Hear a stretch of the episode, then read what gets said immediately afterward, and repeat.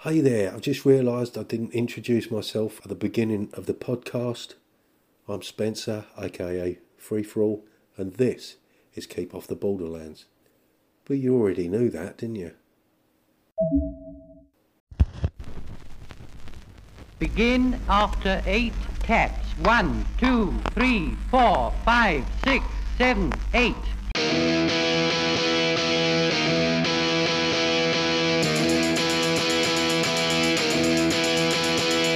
Slinging puns at a B&B when he had an epiphany. They complained about time too, about not playing D&D. It was free for all, and I heard him say, keep off my borderlands. But just sit back and let Spencer do his trick, cause you're incapable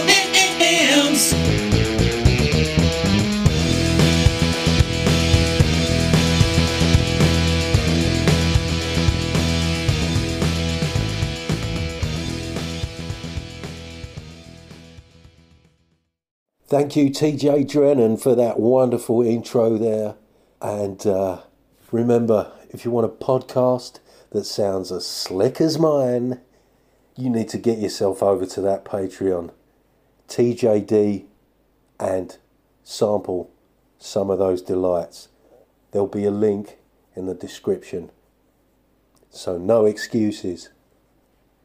Also, he's produced a wonderful little piece for Anchorites Appreciate Arneson month. So, Dave, if you can hear this, wherever you may be, happy birthday. Take it away, TJ. Gary and Dave shared credit on the white box. But as things advanced, their relationship was on the rocks. Less people know his name, but he revolutionized war games with the first fantasy campaign. On a sun.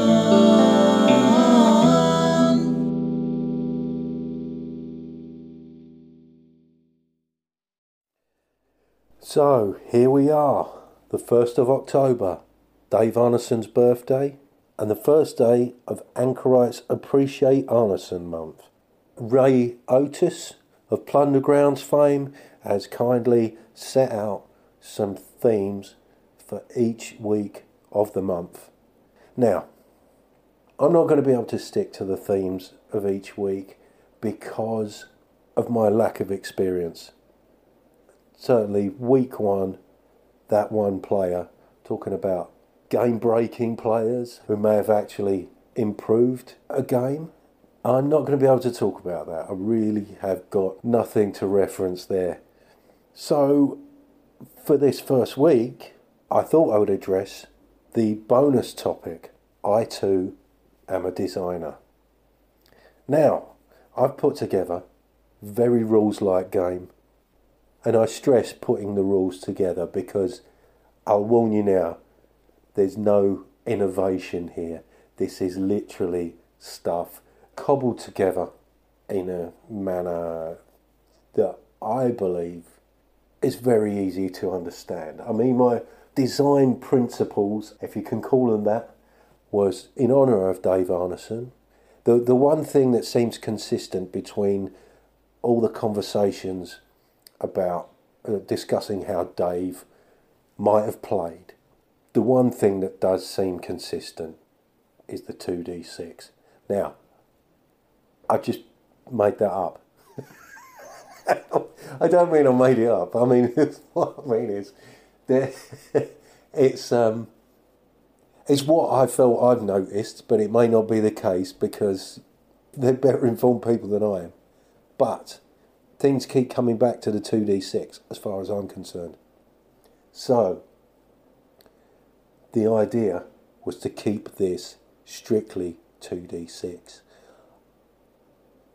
No advantage, disadvantage, not even opposed rolls. Just 2d6 and only ever 2d6 being rolled. Also, I wanted it to be a single core mechanic for every occasion. One roll to rule them all. I wanted it to be easy to read, easy to use, and easy to grok. Also, you know, as much as I love the pocket format, it's just too much of a struggle for my old man eyes. So my idea was to put it on a sheet of uh, A4, may fit on a letter. I wanted to put it on two sides of a sheet that could be folded in half to create four sides, if that makes sense. And I, I guess I wanted to see how little you could put into a system. What's the bare minimum you can have and still be able to call it a system? Now, the core mechanic I refer to is very similar, if not identical, to the core mechanic from Tunnel Goons. But I felt that wasn't my starting point. I've taken inspiration from all over the place. Obviously, the initial inspiration, Dave Arneson.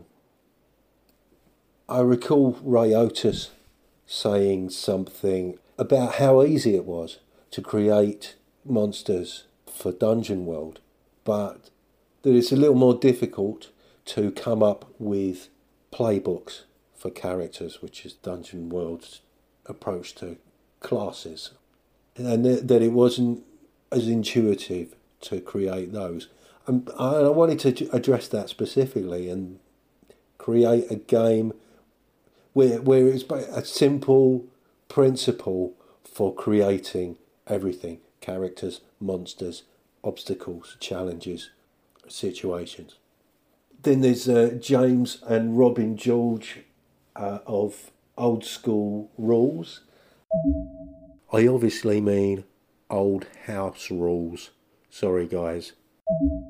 And I feel I learned an awful lot from reading their uh, Diceless Dungeons game, which basically gives you everything but a mechanic. And in the absence of any mechanics, it really shows you how the rules are not the game, if that makes sense. I know uh, Che Webster of Roleplay Rescue has uh, gone into this quite a bit. Matt Jackson, what Matt Jackson's been doing now, I feel that what I've come up with is very similar to what Matt Jackson has been doing in his solo episodes on his Matt Random podcast. Although I haven't I haven't taken anything directly from what he said in those episodes because I kind of put this together beforehand and I've just been sort of tweaking it since then. But uh, he uh, posted something up on MeWe about the bare minimum that you need in order to have a game, an RPG. Um, and also the work of Norbert Matausch. And he's uh, created several posts about going back to how Arneson played, looking at different possible ways, uh, uh, and it's through his uh, Dark Worm Cult blog that I learned the, the core mechanic of Traveller. It was 2d6. And um, he's been a key component of what's informed my decision making in putting this together. So, definite shout out there. But these are these are all things that have been going around in my head. I don't really feel I've contributed anything unique here. I've simply tried to write a document in my own words in as clear language as possible in the hope that it uh, will make some sense to someone. Who knows? Somebody might even like it. So there you go. It's first time I've done anything like this, you know, I'm complete. Um, it's more of an exercise for myself rather than anything. Um, you know, just to see what I could cobble together. I've certainly enjoyed putting it together and I may have even learnt something. So that's what it's all about, really. It's my gift to you. And if I see printouts of it in charity shop windows, well, I won't be upset.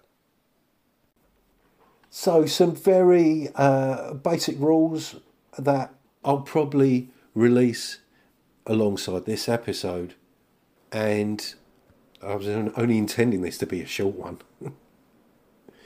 so, what I'm going to do is I'm going to save discussing the rules and my decisions and the choices I've made. Stay tuned to find out more. Obviously, I don't mean stay tuned, I mean tune in next time. But I posted the rules out on MeWe this morning and I've already had some great feedback from Nate Treem, uh, from James George of Old School Rules. There I go again. That's Old House Rules. Ray Otis has already given me some great pointers. Colin Spikepit's given it a read. And Jason of Nerds RPG Variety Cast is going to take it out on a solo spin. So I'd love to see how that goes. Um, in fact, the only person with issues seems to be Matt Jackson, and I wouldn't expect anything less from the old curmudgeon. I'm just joking, Matt. I really appreciate you taking the time to read it and, uh, yeah, giving me some honest feedback.